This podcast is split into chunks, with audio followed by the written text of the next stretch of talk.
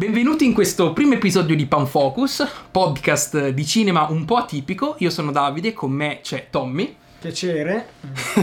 uh, Panfocus nasce un po' come un podcast che vuole parlare di un cinema diverso, un cinema forse meno mainstream ma interessante. Ovviamente non disdegneremo eh, argomenti più, eh, diciamo, caldi, ma eh, diciamo, il nostro desiderio è quello anche di avvicinare un pubblico nuovo eh, a un cinema, un cinema un po' diverso. Quindi, Tommy, da che cosa iniziamo in questo primo episodio? Ma allora, la nostra idea era stata mh, per commemorare un po' il decimo anniversario della morte di Satoshi Kon eh, ripresentare un po' questo autore che negli ultimi anni, soprattutto qua eh, in Italia viene a volte un po' dimenticato, no? un po' lasciato indietro, vuoi per la mancanza di ristampe, vuoi per eh, Ma anche... la distribuzione non, non, proprio mirata. Sì, anche perché comunque stiamo parlando di uno dei maggiori registi di animazione giapponese degli anni 2000. Esatto. Uh, purtroppo l'animazione in Italia ha sempre avuto un iter distribu- distributivo e anche appunto festivaliero un po' complesso,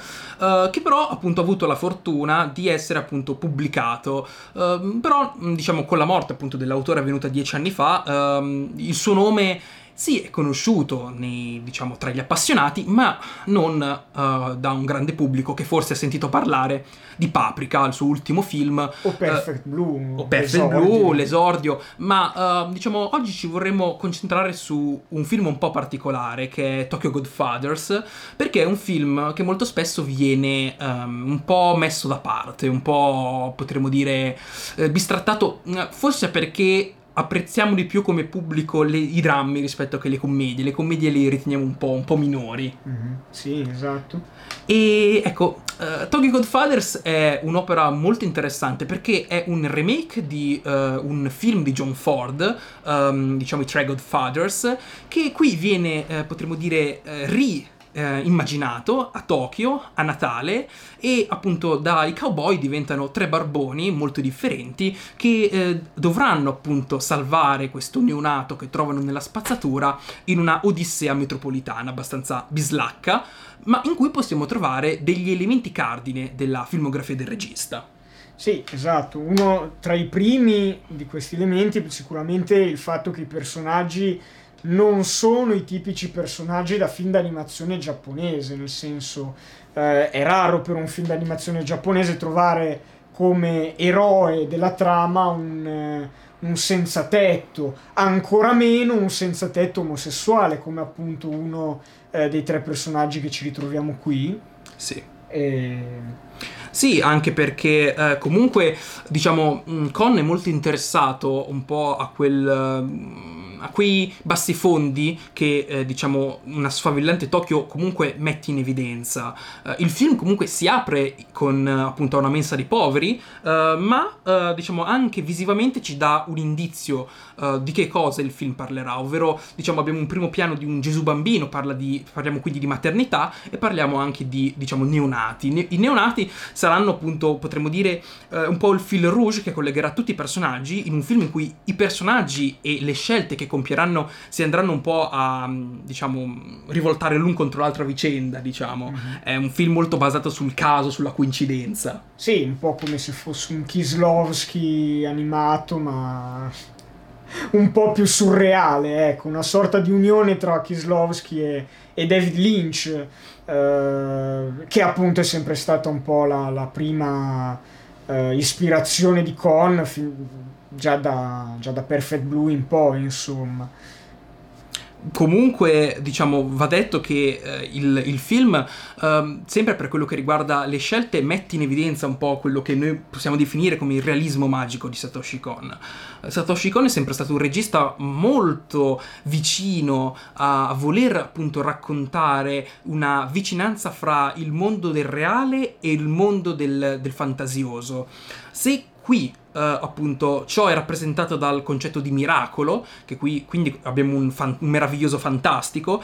Nei film precedenti, invece, come ad esempio, um, diciamo, Millennium Actress, in cui vi era uh, il fantastico come incubo, o abbiamo Perfect Blue. Eh, Perfect Blue, scusami. Eh, Perfect Blue in cui c'è il eh, fantastico come incubo. Millennium Actress invece c'è il fantastico come macchina cinema, quindi il cinema che ha... Che diventa un motore di, di fantasia, insomma, no? un motivo per staccarsi dalla realtà e andare in altre... rivisitare soprattutto periodi storici ormai passati, perché alla fine Millennium Actress si concentra su questo. Sì, Millennium Actress è un film che parla di un'attrice e che viene fatta rivivere attraverso le pellicole in cui è recitato e che dimostra una grande abilità di Con. Esatto, che è il riuscire a gestire più generi eh, diversi all'interno anche dello, dello stesso film. Eh, questa è una cosa in realtà già presente dagli anni fumettistici di Satoshi Kon. Se noi guardiamo una qualunque delle, delle in realtà poche raccolte di storie brevi a fumetti di Con, noi vediamo che riusciva a virare dalla ghost story al eh, tipico Chambara qui samurai, alla storia natalizia, come possiamo poi rivedere qua in Tokyo Godfathers, eccetera, eccetera, per poi passare all'animazione assieme ad Otomo, quindi sulla piena fantascienza. Sì, diciamo, il, la cosa che è mm, pe- molto peculiare appunto del suo passaggio da fumetto ad animazione è che, diciamo, notiamo come alcune parti delle sue opere sono molto fumettistiche, nel senso in questo caso Tokyo Godfathers ha dei personaggi che si esprimono attraverso delle animazioni facciali, diciamo potremmo dire es- estremamente esagerate, che si invece si alternano invece dei, dei, ritratti umani molto realistici. E questo ci permette un po' di vedere come questo film è un po' possiede due anime, un'anima più comica, più surreale, più deformata è un anime in realtà molto serio, molto drammatico, molto reale, che fondamentalmente è un po', uh, diciamo, una divisione che si crea fra due realtà messe in scena. Da una parte abbiamo una realtà giocosa, che è quella del surreale, da una parte abbiamo una realtà effettivamente re- reale, ovvero quella di, in cui i protagonisti effettivamente sono in scena. Uh, detto questo, però, è un film che gioca molto sui rapporti fra i personaggi, mm. uh, personaggi che fondamentalmente sono, um, entrano in contatto attraverso appunto dei veri e propri, potremmo dire quasi uh, giri circolari, personaggi che sembrano scomparire dalla scena per poi ritornare in modi, eh, diciamo, inaspettati. Inaspettati, sì, anche in una singola scenetta, magari anche inutile, tagliabile, che però ci dà un eh, una sensazione in più di collegamento, no? una sensazione in più di mondo vivo attorno ai personaggi, anziché un semplice tutto accade perché deve accadere fine. Eh, questo è un corredo che Satoshi Kon fa attorno alla trama principale, agli eventi principali, veramente molto molto interessante perché appunto all'interno di questo il realismo ci dà invece una sensazione di realismo molto molto forte, molto, molto impattante. Sì, basti pensare, facciamo un esempio di una scena senza fare appunto spoiler. spoiler sì. uh, c'è un momento in cui i tre protagonisti devono rintracciare quella che sembrerebbe essere la madre del neonato e appunto arrivano in questo quartiere, ma trovano appunto la casa disabitata e quindi iniziano a chiedere a una signora dove uh, diciamo la donna si possa trovare. E qui appunto Con avrebbe semplicemente potuto um, diciamo presentare un personaggio, una vicina di casa, eh, che eh, appunto avrebbe detto facilmente tutte le informazioni che poi appunto vengono date allo spettatore alla fine della scena. Invece, Con decide di r- fare una scena comica, realizzare una scena comica in cui abbiamo, eh, diciamo, poco alla volta l'arrivo di tante appunto comare del quartiere che attraverso il sistema del, del gossip, della, della, chiacchiera, del, diciamo, del, um, del, del pettegolezzo, uh, dà allo spettatore notevoli informazioni, più di quelle che i protagonisti questi avevano richiesto e costruendo quindi assolutamente un, che avevano richiesto. e costruendo quindi un mondo vibrante ma effettivamente molto realistico. Uh, stiamo comunque sempre parlando di una commedia uh, surreale in certi casi uh, che però diciamo dà molta importanza al world building e alla creazione di personaggi coerenti. Esatto. Poi un'altra cosa da dire su Satoshi Kon è che ehm, veniva quasi giustamente considerato un po' eh, l'unico possibile erede di Miyazaki, no? Eh, perché all'interno del, del, mondo dell'animazione era l'unico autore che potesse sollevare eh, delle tematiche mh, mm, molto forti, molto, molto importanti per la realtà giapponese ma mantenendo anche sempre una sorta di, di, ritmo non sempre troppo pesante, un ritmo fruibile da chiunque, no? un, intrattenimento eh, abbastanza puro, esattamente come un film di Miyazaki, ma in realtà eh, Tokyo Godfathers evidenzia il fatto che lui non fosse soltanto l'erede di eh, Miyazaki, ma anche di altri, altri, grandi maestri giapponesi come Kurosawa e Ozu. Se noi guardiamo Tokyo Godfathers, in certe scene possiamo ritrovare un po' la drammaticità di un uh, Tokyo Story, no? un viaggio a Tokyo o um, un ultimo periodo del cinema di quindi gusto del sake ad esempio esatto ma anche la teatralità delle prove attoriali dei film um, di eh, Kurosawa, appunto, eh, qui esagerate grazie all'animazione ehm, in forma di disegno, quindi con, con espressioni facciali completamente realistiche e molto sopra le righe, ma che seguono sempre quella, quella strada, ecco, quello, quello, stesso sentiero già tracciato da Kurosawa in precedenza. Sì, eh, parlando anche di personaggi, soprattutto di character design, eh, questo potremmo dire contatto è presente anche nel, in uno dei protagonisti, Jin, che ha le fattezze po più, un pochino più abbruttite di, ehm, diciamo, Toshiro Mifune. Di Toshiro Mifune. Sì. Così come appunto invece un'altra protagonista ha il volto di quello che sarà poi il film successivo di Satoshi Kon, il già citato Paprika, che mm. possiamo... Purtroppo... Diventerà un po' un, un, sì. una, non so, una un continuo ritorno questo volto nei film di Kon successivi perché più o meno da, da Tokyo Godfathers in poi rivedremo spesso personaggi simili a Paprika, anche nel, nel, nell'incompleto The Dream, The Dream Machine, Machine, La protagonista stessa sembra ancora di più eh, un, un, miscuglio appunto tra la protagonista di Tokyo Godfathers e Paprika stessa. Sì, perché fondamentalmente vi è un grande rapporto fra i film di Satoshi Kon fra di loro. Ad esempio, in Tokyo Godfathers sono presenti delle citazioni più o meno dirette a Millennium Actress, a Perfect Blue, uh, con la presenza di locandine o addirittura appunti uh, personaggi che ritornano, um, seppur in maniera del tutto secondaria. Questo a creare ancora sì un'idea di mondo interconnesso fra i film dell'autore e uh, fondamentalmente, diciamo, anche in Paprika ritorneranno non solo dei collegamenti ma i film a, stessi. Ai film, sì, ai film stessi, anche dei collegamenti e anche ai film che non, anco- non aveva ancora girato. In esatto. Paprika sono presenti riferimenti a, Dream, a The Dream Machine, che è un film che purtroppo uh, in fu iniziato, credo che sia uh, stato diretto al 60% giù di lì. Uh, forse sì, mi sbaglio con i numeri. Comp- se non mi ricordo male, è stato completato lo storyboard. Sono stati completati lo storyboard della sceneggiatura Purtroppo la parte animata è rimasta incompleta al 60%. Sì. Quindi stiamo parlando di un film che comunque Con aveva già idea, stava già realizzando. Purtroppo eh, il regista è venuto a mancare dieci anni fa a un'età giovane, meno di 60 anni, stiamo parlando di un, 52, un regista 52 anni. Sì, quindi stiamo parlando comunque di un regista che era ancora nel frutto dei suoi anni e che avrebbe potuto portare fondamentalmente la sua poetica a un vero e proprio pinnacolo che resta però Paprika. Paprika resta fondamentalmente il film in cui tutte queste linee, queste direttrici che caratterizzano un po' tutti i vari lavori di Con arrivano a un, potremmo dire, un, a una climax finale.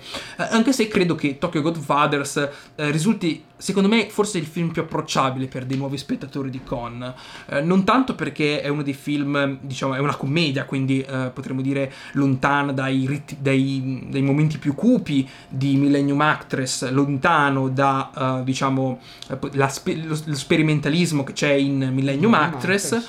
Um, è anche interessante perché Tokyo Godfather secondo me getta le basi per la serie tv l'unica serie tv che realizzerà con che è Paranoia Agent sì. um, vi sono appunto proprio la scena delle comari che abbiamo già citato o appunto scene di violenza che sono presenti seppur minime in Tokyo Godfathers ma ci sono perché è un mondo reale è un mondo che presenta esatto, ed è una Tokyo soprattutto molto, molto, molto oscura e violenta effettivamente quella di Con perché è molto realistica cosa che infatti ritorna in Paranoia Agent eh, in una serie di eh, episodi quasi autoconclusivi, tutti basati sulla mentalità e la società di Tokyo nello specifico, come metropoli che ingloba gli abitanti e quasi li distrugge. No? E questa cosa però si vede già si vede già dall'esordio di Con, la, si ritrova già lì. Sì, diciamo, pone un po' in contrasto la figura di Con a quella di un altro autore molto conosciuto ormai di animazione giapponese che è Masaki Yuasa, eh, non Masaki Yuasa, perdonami,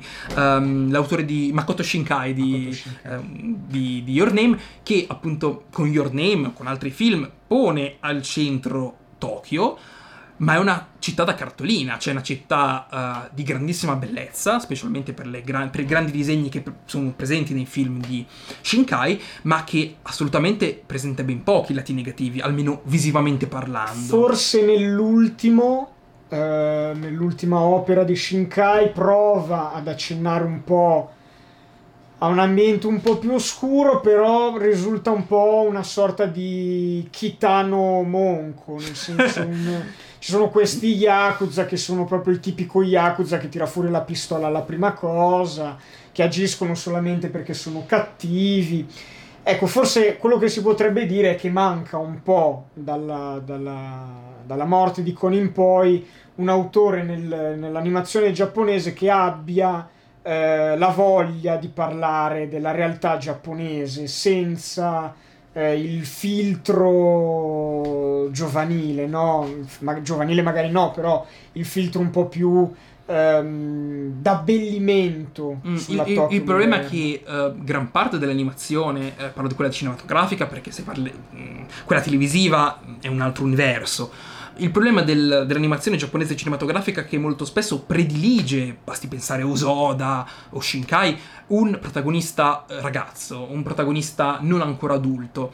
E quindi, diciamo, il protagonista vede il mondo con occhi diversi rispetto che in un film di Con, in cui molto spesso i protagonisti sono magari giovani, ma comunque sono adulti, hanno piena consapevolezza del mondo. O affiancati da persone più grandi eh, di loro che possono vedere il mondo circostante in una maniera differente.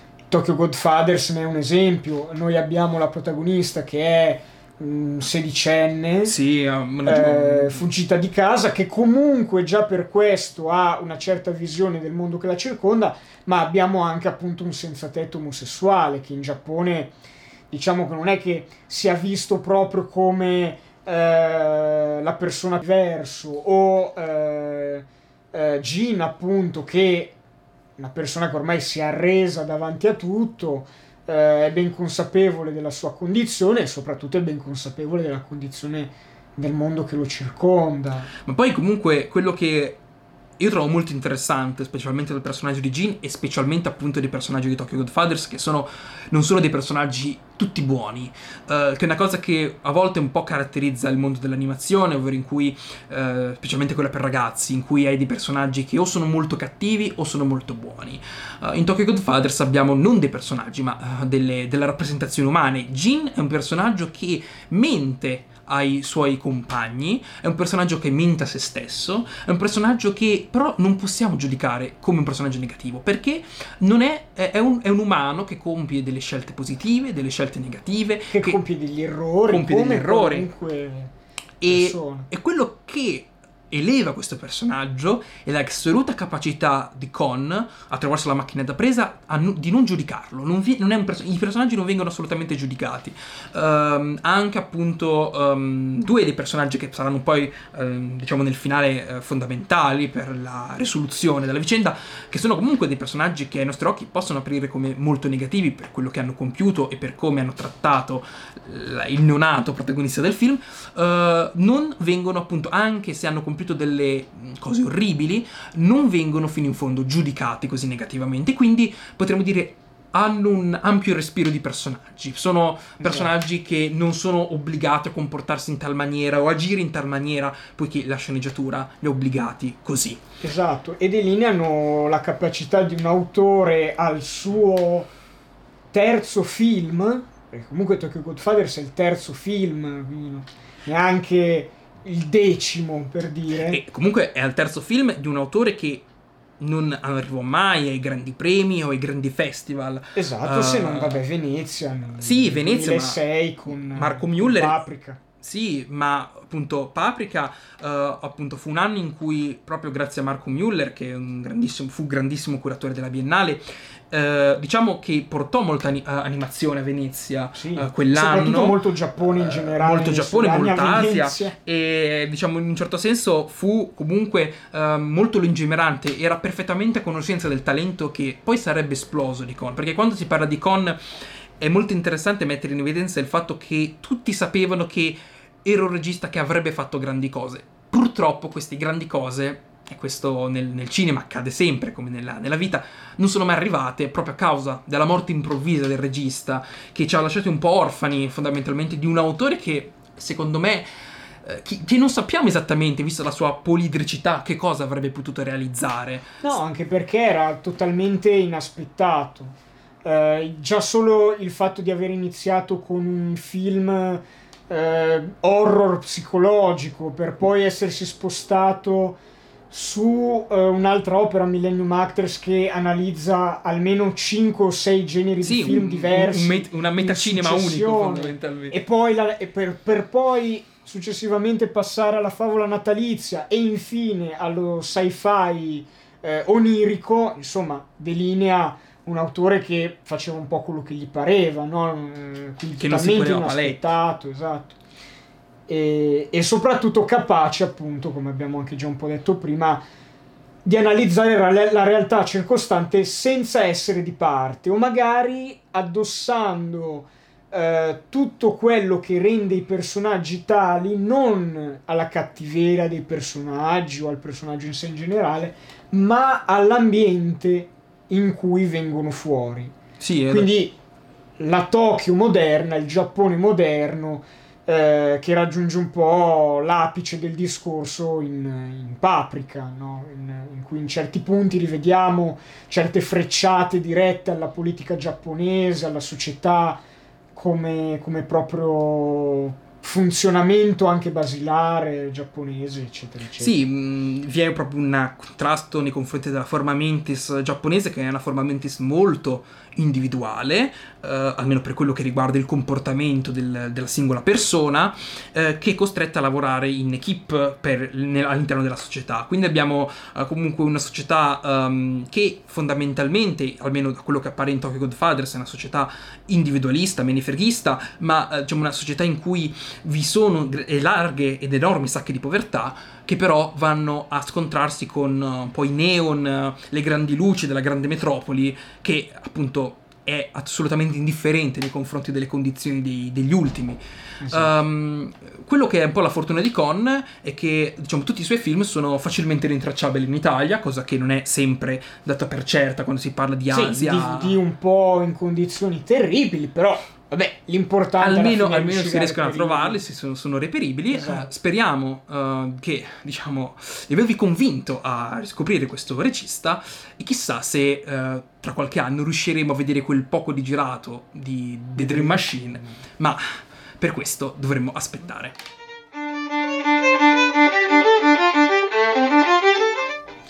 Secondo argomento di cui vogliamo parlare oggi è, un, è la notizia della, dell'arrivo di Hideo Kojima a Venezia in quanto nel ruolo di ehm, eh, giurato no? nella sezione VR sezione di quest'anno. VR. È stato per la prima volta eh, nominato appunto come giurato un game designer, cosa che fino a ieri sembrava impensabile. Infatti eh, la ricezione della notizia è stata un po' un, uh, un uh, grazie Gesù da parte uh, dei fan di Dio Kojima e ovviamente ma anche un po' da tutta frecciata. la community dei videogiocatori sì esatto ma soprattutto anche dalla critica videoludica in generale perché ovviamente ehm, questo è purtroppo un periodo per i videogiochi in cui ancora si cerca una sorta di riconoscimento, mm. no, a livello artistico soprattutto si cerca una sorta di riconoscimento,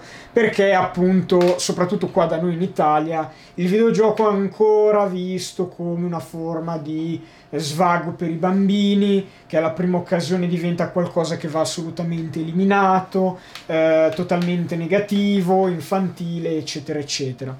Hideo Kojima però, che a parte tutti i discorsi che si potrebbero fare da fanboy eh, del soggetto, ehm, è comunque un autore che all'interno del mondo videoludico ha un'importanza enorme perché la, la cinema, l'idea di cinematografia nel videogioco magari non nasce proprio dalla figura di Hideo Kojima, ma è stata fortemente aiutata nel suo sviluppo, nella sua concezione e poi nella sua crescita da Hideo Kojima stesso. Basta, basti pensare ai primi Metal Gear eh, per MSX, quindi parliamo ormai degli anni 80, metà degli anni 80 circa, eh, già lì nell'idea di inserire nel videogioco l'idea del film di spionaggio, della trama da film di spionaggio, eh, ha dato poi una spinta molto forte negli anni a venire eh, per lo sviluppo della narrativa videoludica, per non parlare, vabbè, poi delle visual novel che ha sviluppato, quindi Police Snatcher. Allora, diciamo poi ai nostri spettatori chi sono, cosa sono le visual novel, perché Beh, diciamo. visual novel è eh, ai giorni nostri un genere un po' bistrattato perché viene visto come ehm, un genere principalmente erotico di videogiochi. E basati molto sul basati molto sul testo, esatto. Sono delle sorte di eredi delle avventure testuali che però uniscono ehm, o almeno avevano inizialmente l'idea di unire il mondo letterario al mondo grafico. Quindi noi avevamo questi giochi interamente testuali accompagnati da eh, illustrazioni, piccole cinematiche, animazioni, eccetera, eccetera, ovviamente legate al mondo artistico eh, giapponese. Um, un genere, quello delle visual novel, che comunque Kojima ha aiutato a crescere eh, durante la fine degli anni 80 e l'inizio degli anni 90, per poi ritornare al, eh, al videogioco classico con Metal Gear Solid nel 97, 96, 97 e da lì abbiamo effettivamente quella che è un po' la rivoluzione della, della, cinematografia nel videogioco perché se da un lato avevamo sì giochi che sfruttavano la grafica PlayStation 1 per potenziare l'elemento narrativo, per comunicare di più a livello visivo e anche di gameplay, quindi mano sul pad, mano sui tasti, eh, qual è il feeling delle azioni, come compio le azioni con questi tasti, avevamo anche un accompagnamento narrativo un po' più eh, fruibile perché appunto privo di testi ma cinematografico. E, ehm, quindi da lì, grazie a Hideo Kojima, che oggi viene un po' visto come il designer che ci ha portato il gioco sul postino, eh, ovvero Death Stranding, Death Stranding la sua sì, ultima visto, opera. In, visto ingiustamente come il gioco sul postino, però vabbè, qua si aprirebbe una parentesi che non finirebbe più. eh, che però è interessante perché Death Stranding è stato uno dei pochi giochi che la critica cinematografica ha trattato in certe misure. Sì, Basta Death Stranding che... sì, è stato ospitato in diversi festival di cinema, uh, soprattutto per la, diciamo, le tecnologie, a livello di presentazione, le tecnologie ad alta, ad, ad alta, tecnologia appunto di, di, grande impatto per quello che riguarda le motion capture, motion capture eh, uh, e comunque è un gioco che anche per quello che riguarda il cast, Ben Mikkelsen, Lia Seydoux, uh, potremmo definirlo quasi come un ibrido fra un film e un videogioco. Il perfetto ibrido, però, sì. perché uno potrebbe dire, vabbè, l'ibrido c'era già l'ibrido... con David Cage, Quantic Dream e i tipici Fahrenheit, uh, Heavy Rain, Beyond Two Souls e infine Detroit Become Human, però qua si parla proprio di un'unione tra cinema e eh, videogioco, quindi dove il cinema non è uno strumento che viene utilizzato per abbellire, per eh, aggiungere qualcosina alla narrativa o per fare il film interattivo, quindi dove io sono principalmente spettatore e ogni tanto agisco, ma un gioco in cui io sono sempre in azione o quasi sempre in azione perché comunque Kojima quelle cutscene da 20 minuti, quindi quelle cinematografiche da 20 minuti, mezz'ora le deve mettere, se no non è Però sai, la cosa, la cosa che io la trovo interessante è che fondamentalmente um, si parla molto di, eh, di, videogiochi cinematografici, ad esempio quelli di David Cage, ma in quel caso uh, io non, non, le considererei molto cinematografici, quei giochi non sono molto cinematografici, perché quando vai al cinema e quando appunto uh, diciamo ti, ti, godi un film, in un certo senso studi la visione di un autore e in quei, in quei in videogiochi, specialmente di quei tipi, eh, mirano a tanti finali, a, scelte, a varie scelte che portano a tante conseguenze, no? Quindi anche nel finale. Però in quel caso non è più un regista che conduce lo spettatore fino a un finale da lui prestabilito e che vuol dire qualcosa, ma è comunque un, un autore di videogiochi che utilizzando il linguaggio del cinema porta il giocatore a tanti finali diversi. Ma è più cui... un fattore narrativo. Sì, è, più, è un veicolo. È Poi un veicolo. Si potrebbe dire che Detroit Become Human ha delle parvenze di ideologie ehm, palesi, spesso e volentieri, che Cage stesso però ha demolito, confermando che, confermando anche no, perché sono talmente palesi che può dire quello che vuole, ma comunque emergono, ma eh, appunto affermando che eh, non c'è nessuna ideologia dietro, non c'è nessuna idea politica dietro e quindi è semplicemente una storia.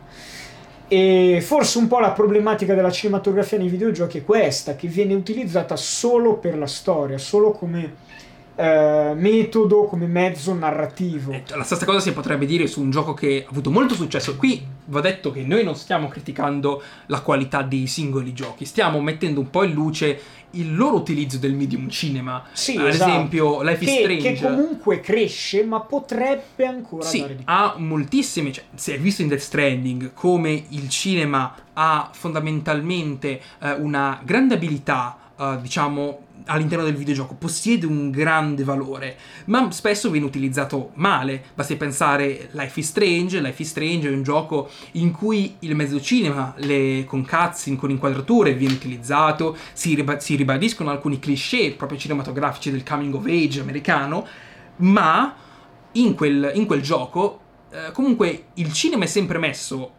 dietro al gioco, quindi alla scelta e quindi a vari finali e quindi appunto a una funzione che deve essere principalmente ludica, non un'unione fra il gioco ludico e l'arte cinematografica. Esatto. Basti pensare per esempio a Ghost of Tsushima, eh, continuamente nominato assieme a Kurosawa e infatti come abbiamo parlato nel, come abbiamo detto nel primo, nella prima parte di questo primo episodio ehm, appunto parlavamo no, della, dell'attorialità mm-hmm. di Kurosawa, esagerata, a volte molto teatrale, per comunicare uno stato d'animo dei personaggi, della massa di personaggio del singolo. Che poi non è comunque un concetto legato solamente a Kurosawa, esatto, nasce un po' dalla, dal mondo recitativo giapponese, quindi... Esatto. Uh, che però poi Kurosawa da, ha dato, gli ha dato un palcoscenico internazionale, perché da Rashomon in poi uh, da Venezia. Esattamente. E noi invece in Ghost of Tsushima cosa abbiamo? Telecamere statiche che non cercano nemmeno di um, raggiungere l'idea di telecamera statica di un Ozu, un Kurosawa o un Kitano, erede dei primi due già citati, ma semplicemente riprendono quello che devono riprendere. Il giocatore deve vedere il personaggio che parla e quindi noi vediamo per due minuti un primo piano fisso di un personaggio che parla, senza una grande attorialità a livello di performance, quindi di movimenti del corpo, di espressioni facciali interessanti. Ma anche di movimento di camera all'interno Ma del dialogo. Ma anche di dialogo. movimento di camera in Cose generale all'interno del dialogo. Già tornando a Death Stranding, in Death Stranding ci sono cutscene con dialoghi in cui Kojima non lascia la camera ferma, la sposta, gioca. E se la lascia ferma, la lascia ferma per un motivo. Mm. Um, quello che uh, Ghost of Tsushima fa della sua telecamera è un po' la stessa cosa che fa un The Witcher 3 mm. della sua telecamera. Quindi tu stai conversando con un NPC, un personaggio all'interno del mondo di gioco, e il dialogo è molto statico, molto fermo, molto normale perché non ha una grossa importanza e non c'è probabilmente un budget così grande da porre un'attenzione, una cura e una maggiore, un maggiore studio anche di questi momenti che sono un po' considerati appunto i tempi secondari, i tempi morti all'interno di un videogioco. cosa che in un gioco come per dire um, The Last of Us 2 non ritroviamo. Non ritroviamo un po' perché, vabbè, non abbiamo uh, gli aspetti che abbiamo in Ghost of Tsushima, sono comunque due giochi diversi. Però i momenti cinematografici di uh, The Last of Us Parte 2 coincidono anche con momenti di gameplay, spesso e volentieri.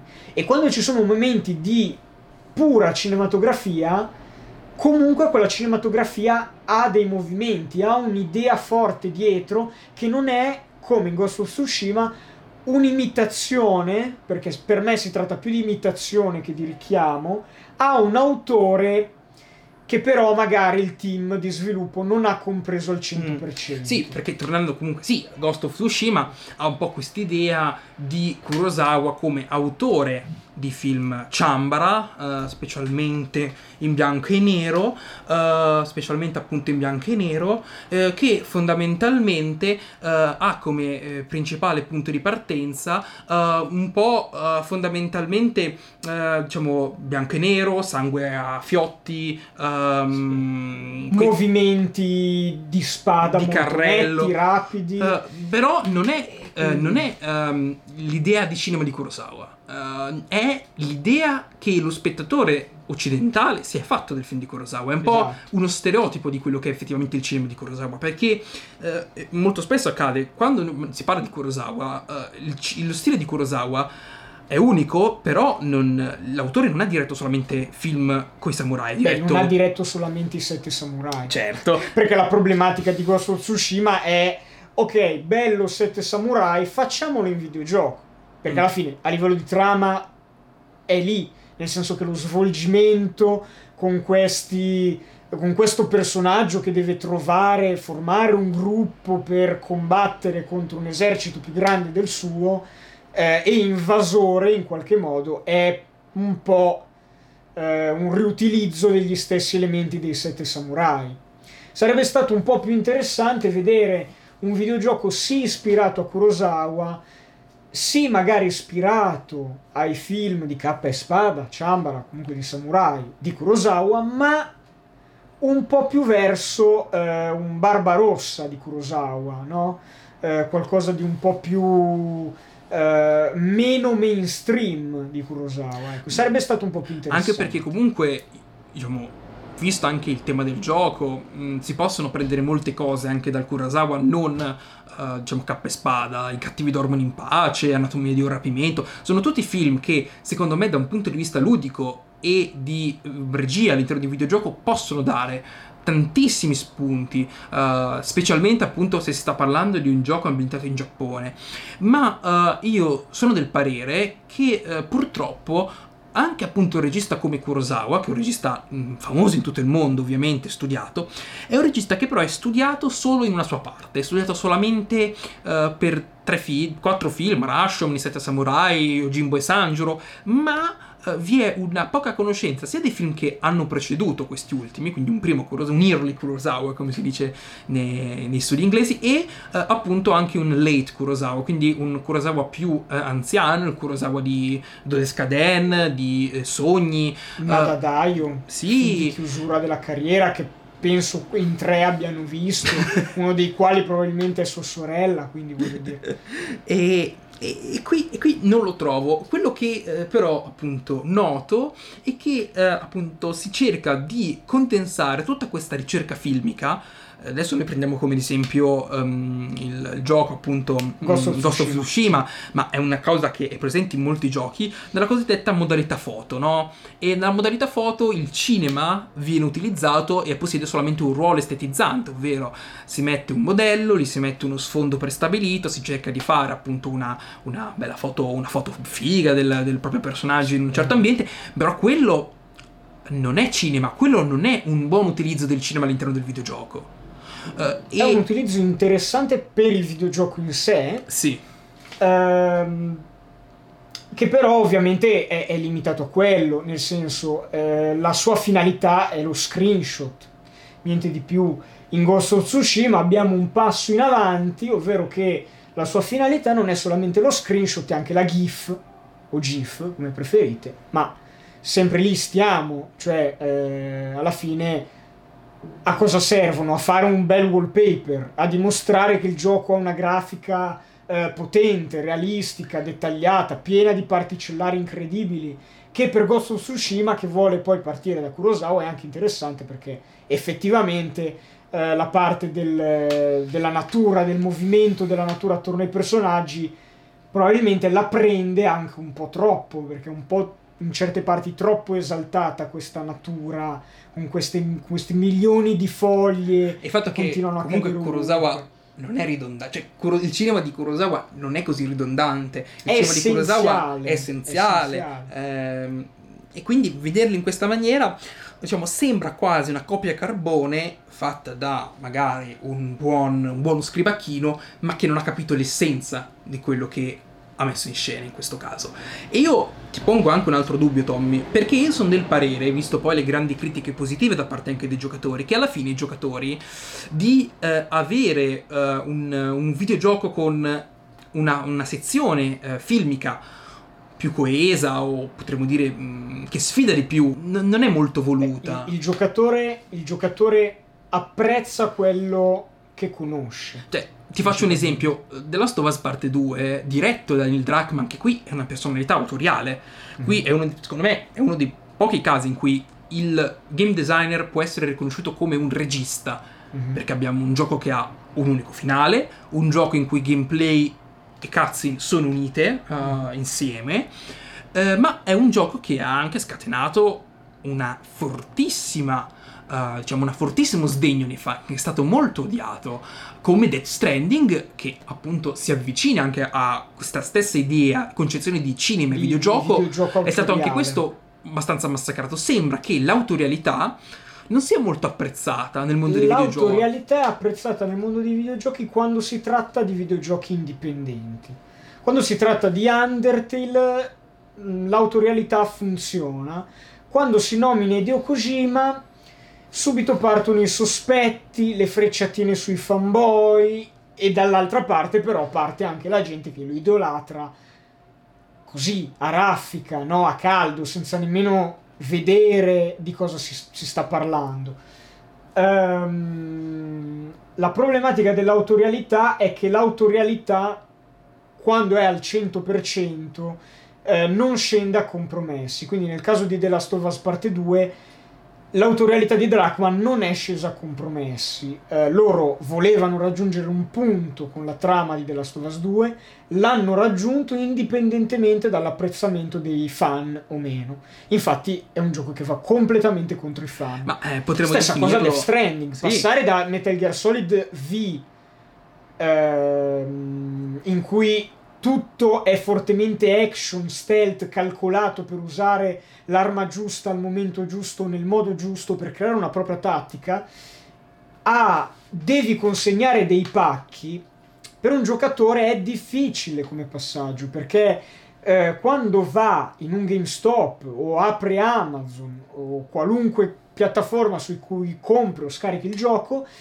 uh, e, spe- e deve spendere una cifra che va oltre i 60 euro, si aspetta un gioco classico tra quelli che vanno oltre Però 60 noi potremmo euro. dire che Death Stranding con questa caratteristica distruttura il videogioco perché specialmente il sì. mondo degli open world è un protagonista che consegna pacchi in questo caso questi pacchi De- vengono, è... vengono imbellettati come quest, draghi, cose Death Stranding è The Witcher 3 con meno combattimenti e senza appunto mascherare le quest con... Uh... Senza mascherare le quest con uh, una trama incredibile. Tu fai quello che devi fare. Una fetch quest, cioè devi solo consegnare una cosa. E che è alla fine la base dell'open world. Quindi Deo Kojima cosa fa? Prende la base dell'open world moderno, uh, quindi prende The Witcher 3 e Red Dead Redemption 2 in una certa parte, e riutilizza le parti essenziali in una maniera che effettivamente non si era vista prima. Poi, legittimo che possa non piacere o piacere, eh, fatto sta che rappresenta una delle poche sperimentazioni nel campo dell'open world recentemente, perché alla fine di titoli che sperimentano maggiormente con l'open world abbiamo Death Stranding adesso, Breath of the Wild, Breath of the Wild, Red Dead Redemption 2 e The Witcher 3 che però alla base sono tutti molto simili tra loro nella concezione di open world, eh, ma lo riutilizzano in, in elementi diversi Kojima facendo un passo ulteriore nella cinematografia. Ritornando un po' a come abbiamo aperto, quindi con Kojima la Biennale, va detto che Kojima la Biennale è una delle, in una delle sezioni più, più tristi, più tristi della, della, della, ma... del Festival Cinema di Venezia perché... Ma è ehm, anche comprensibile. eh, è una sezione minore, molto spesso un po' sbistrattata, specialmente quest'anno. Quest'anno, ehm, appunto, nostro- se riuscirete, se, se riuscirete a fare... in- se avete un casco VR,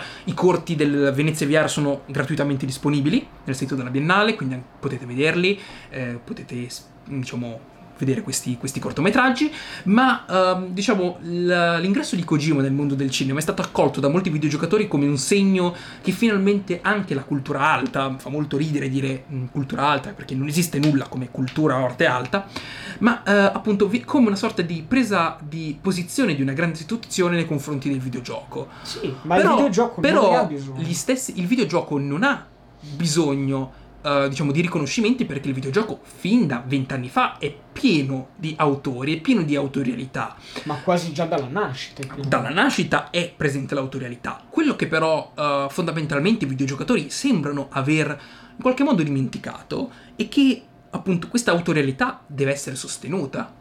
Eh, il videogiocatore deve appunto conoscere il game designer che ha realizzato un gioco, deve eh, appunto seguirlo, deve appunto sostenerlo.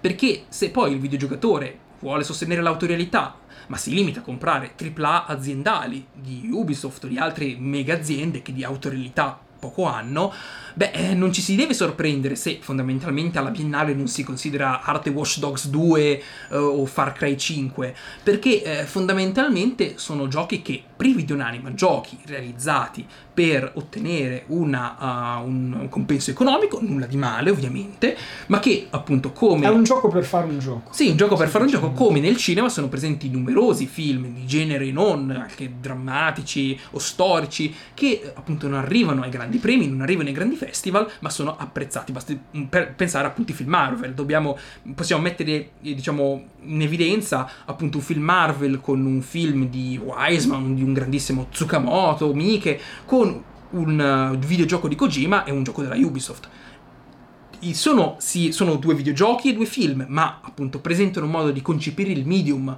artistico Totalmente diverso. totalmente diverso. Quindi, secondo me, la buona, eh, diciamo, il modo per far, eh, diciamo, rispettare il videogioco in un ambito artistico è quello di appunto eh, sostenere i giochi che presentano un'autorialità e non trovare sempre affossarli, non distruggerli, ma appunto analizzarli criticamente e dove è il caso anche sostenerli.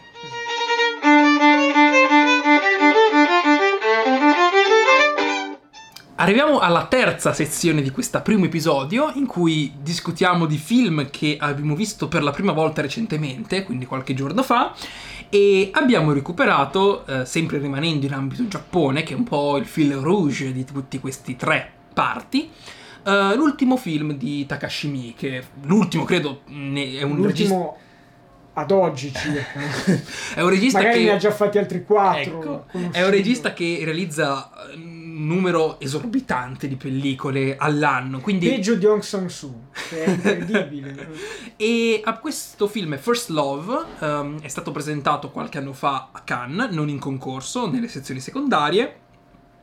In Italia non è ancora disponibile, ma eh, potete vederlo tranquillamente in streaming utilizzando qualche VPN o comunque sempre in maniera pressoché legale.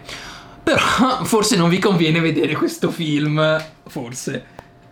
Sì, diciamo che ehm, appare un po' come un film confuso all'inizio, nel senso che ehm, sembra un po' da parte di Miku un voler ritornare ai primi film Yakuza, primi, primi non proprio i primi, però insomma al suo periodo Yakuza degli anni 90, 90, sì. 80-90. La trama, la trama parla di questi, diciamo, un gruppo di tanti personaggi, è un film corale, vuole essere corale, ehm, che appunto lottano per il possesso di una partita di, ehm, se non sbaglio, cocaina. Matt, Matt, mi sembra Matt. Ah sì, no, sì. Eh, sì, So Matt. che essendo polvere. ma- è una cosa secondaria. È confusa. È confusa. E, e, quindi abbiamo tante storie che si uniscono. Abbiamo il poliziotto corrotto, abbiamo il pugile dal cuore buono, la uh, diciamo, ragazza che però ha dei problemi di dipendenza dalla droga, una serie di uh, yakuza uh, giapponesi, mafiosi cinesi. e in questo appunto piano machiavellico di uno di questi yakuza giapponesi, tutti questi personaggi sono a loro volta inseriti in questa storia criminosa che però, diciamo, fin da subito appare troppo confusionaria. Uh, infatti, appunto, all'inizio, e questo non, non, è confusionaria perché la trama è complessa e quindi deve essere appunto studiata, come quando si parla di film di Edward, Edward, eh, Edward Young come Yi Yi o uh, Bright Summer Day, ma è confusa perché è scritta male, mm, a volte appunto non si capisce bene dove i protagonisti vogliono andare a parare con le loro azioni e eh, secondo me eh, diciamo in certi punti risulta anche un po' un Mike che prende in giro se stesso e che realizza una brutta copia di un suo film del passato. Uh, sì. Il film inizia. Il film comunque uh, inizia con numerose citazioni a un film di Mike degli anni 90 che è Shinjuku Trade Society. Mm-hmm. Il film è ambientato. Entrambi i film sono ambientati a Shinjuku, che è uno dei, diciamo, potremmo dire, dei quartieri legati alla malavita a Tokyo. E iniziano i due film con potremmo dire alla stessa maniera, con una decapitazione o comunque con un cadavere che viene scoperto, e però appunto notiamo subito che c'è un, un divario questi, un divario gigantesco fra questi due film. Nel primo infatti uti- si utilizzava un montaggio forsennato, si utilizzava una fotografia al neon molto cupa, molto carica, che dava già un po' l'idea del mondo di terrore che si apriva, diciamo, uh, da questo cadavere. In questo sembra un po' un dramma, sembra una serie televisiva dove appunto tutto è molto patinato. Ah, eh... C'è da dire però che ogni tanto qualche sequenza con una fotografia effettivamente interessante la riesce a tirare fuori. Sì, perché... La un... problematica è che sono delle oasi un po' eh, sparse. Comunque il film non è piatto. Cioè, si vede che c'è una maestria dietro di una persona che lavora nel campo da anni, poi Mike comunque rimane Mike, determinate cose non possono andare troppo in basso a livello di qualità, si solleva comunque rispetto agli ultimi, sì, ultimi lavori. Agli ultimi lavori, però ecco, sembra un po' quel Mike, ah che bello il Mike pazzerello, che però ormai dopo la riscoperta di Sion Sono, dopo le evoluzioni di Tsukamoto, sembra un po' ormai come quando con Sion Sono ci si riferisce al Sion Sono pazzerello, no? Una un, una solita ripetizione di stessi stilemi. Stesse, in esatto, effetti, eh, se si va ad analizzare questo film che si regge solo sulle scene d'azione, sì. perché sono le parti girate meglio, eh, il resto è un film che magari ha delle idee, ma sono appunto girate senza uh, alcuna sprizzo di fantasia. Uh, vi è un inserimento horror, quindi vi è una della protagonista che vede che è tormentata dal padre. Uh, e il problema è che questo padre, diciamo, diventa quasi una figura involontariamente comica.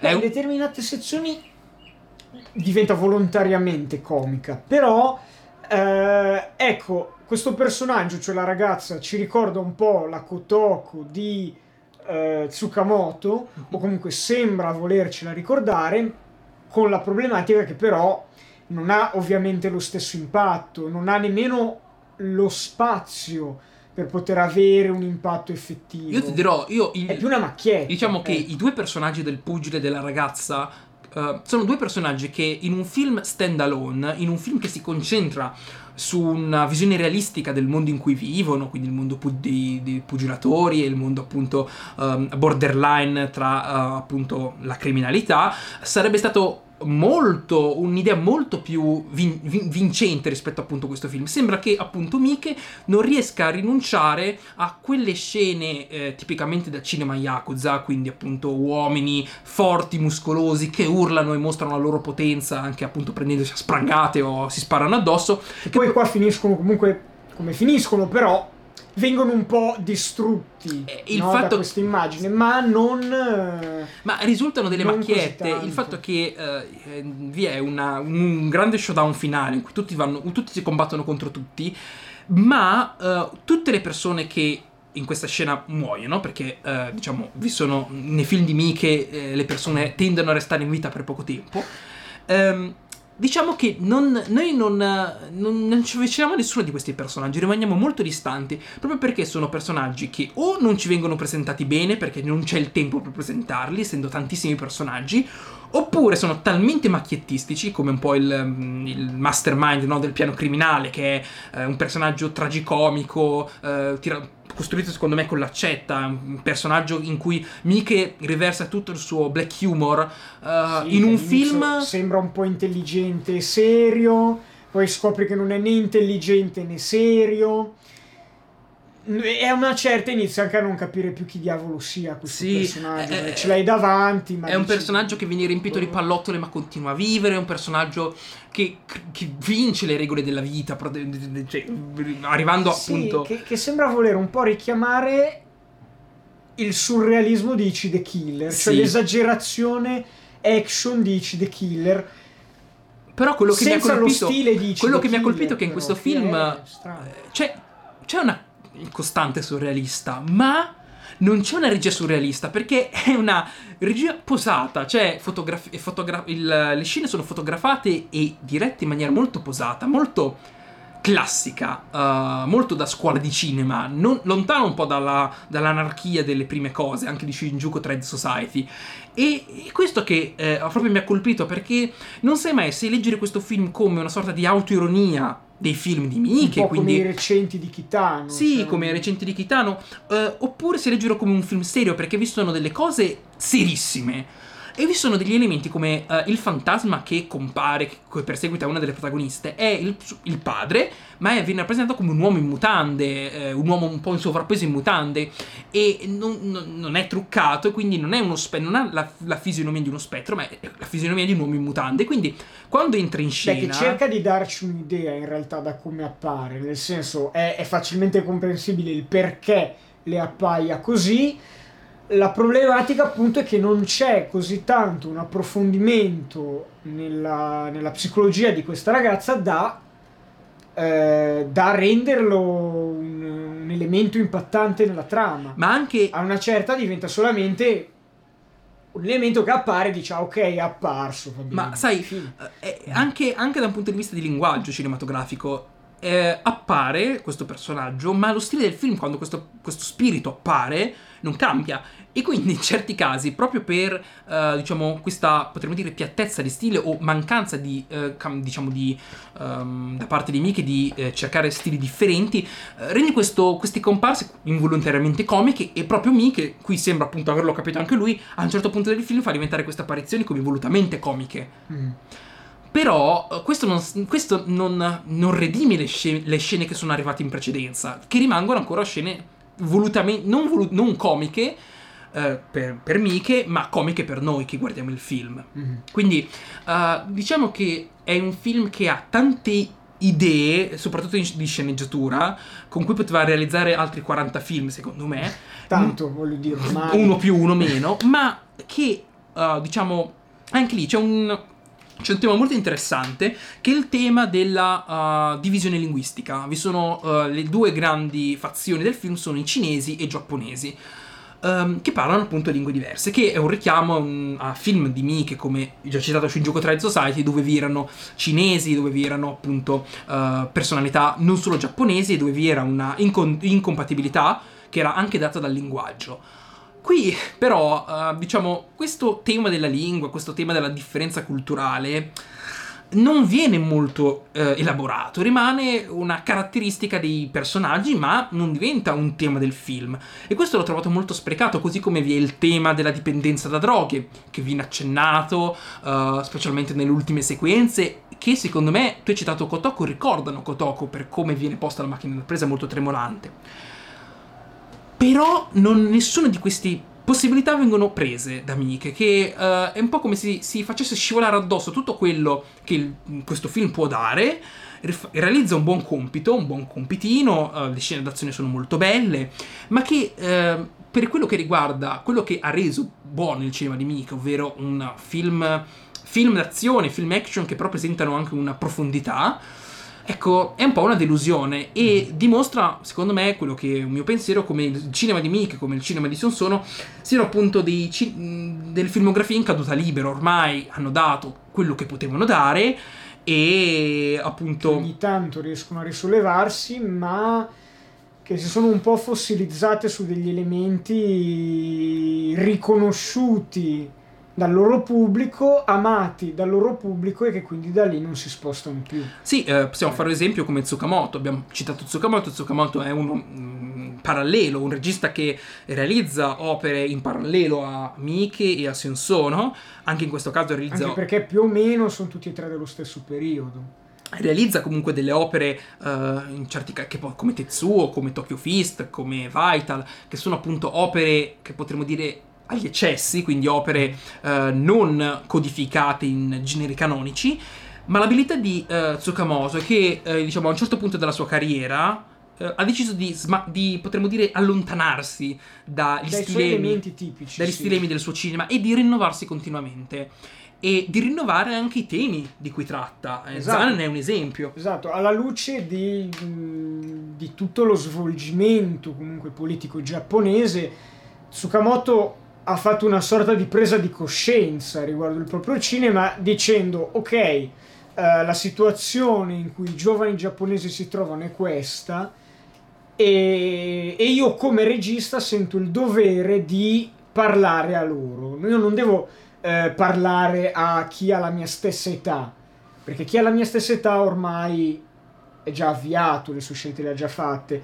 Quello su cui il cinema giapponese deve puntare oggi, sempre per Tsukamoto, è eh, la gioventù giapponese stessa e quindi lì arriva l'idea del messaggio sociale per i, per i giovani giapponesi che però viene sempre filtrato attraverso un film di Tsukamoto, quindi un film sempre un po' eh, ai limiti eh, sempre un po' con quell'occhio underground, con quell'occhio un po' trasgressivo, che però si evolve e non rimane a stagnare no, nella stessa situazione.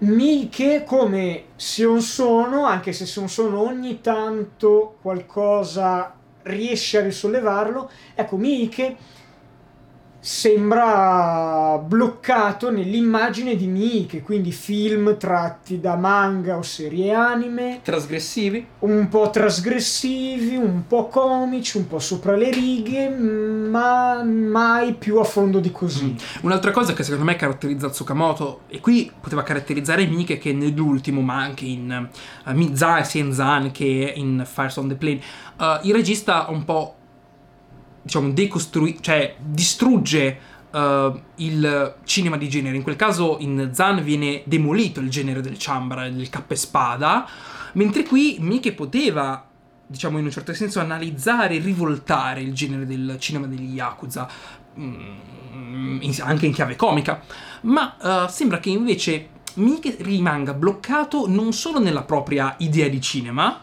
uh, che è un'idea di cinema che non cambia, che non è mai cambiata ma rimanga bloccato anche negli stilemi del cinema classico del genere di appartenenza. Quindi gli Yakuza devono urlare, eh, gli Yakuza um, devono appunto comportarsi da duri, eh, deve esserci sempre eh, il personaggio della donna sfruttata, eh, che però è cazzuta, è forte, ma deve esserci anche la donna debole essere, che deve essere salvata, e ci deve essere appunto anche il protagonista che appunto è un po' silenzioso, un po silenzioso ma presenta l'onore. Molto figo e quindi... all'onore e tutti questi stilemi continuano a ricomparire e secondo me bloccano quello che è un genere che ha smesso di raccontare una realtà del Giappone e che racconta solo quella che è una realtà cinematografica. Non racconta più le, uh, le, le, la malavita organizzata uh, a giapponese, ma racconta un'idea fossilizzata della malavita giapponese che non è stata più cambiata dai film di Kitano degli anni 90 fondamentalmente. Ma peggio ancora. E negli anni 90 tra l'altro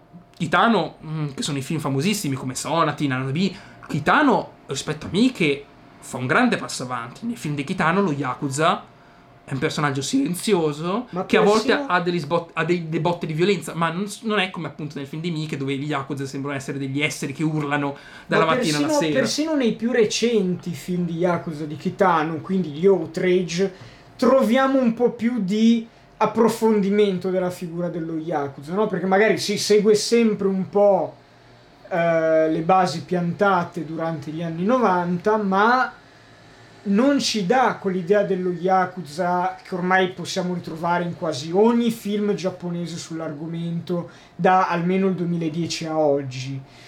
Uh, c'è però anche da dire che uh, potrebbe anche darsi che mai fare un film sia semplicemente fare un film, mm. no? E quindi non ci sia nemmeno l'interesse sì. in una ricerca approfondita, che è un peccato eh, visto cosa che si è costruito negli anni fino comunque ad, a, a periodi recenti, perché si parla sì. di un eh, comunque di un cinema di Miche che raggiunge il 2010. Eh, se non anche periodi un po' più recenti, più vicini ad oggi, però è un po', ecco, un po' triste vedere questo, questo spostamento verso qualcosa di un po' più leggero, un po' più perso in certe parti, ecco. Mm. Diciamo che io chiuderei questa discussione um, su First Love di Takashi Miike um, con una frase che il regista stesso ha detto alla mm, diciamo, domande e risposte del Festival di Cannes, quando effettivamente gli hanno domandato ma perché hai chiamato il film First Love, Primo Amore? E la risposta di Mika, che credo che simbolizzi un po' questo, lo, spirito, questo, lo spirito di questo film, è perché volevo fare i soldi. E quindi eh, da questo, da questo, capiamo fondamentalmente qual è lo spirito del film.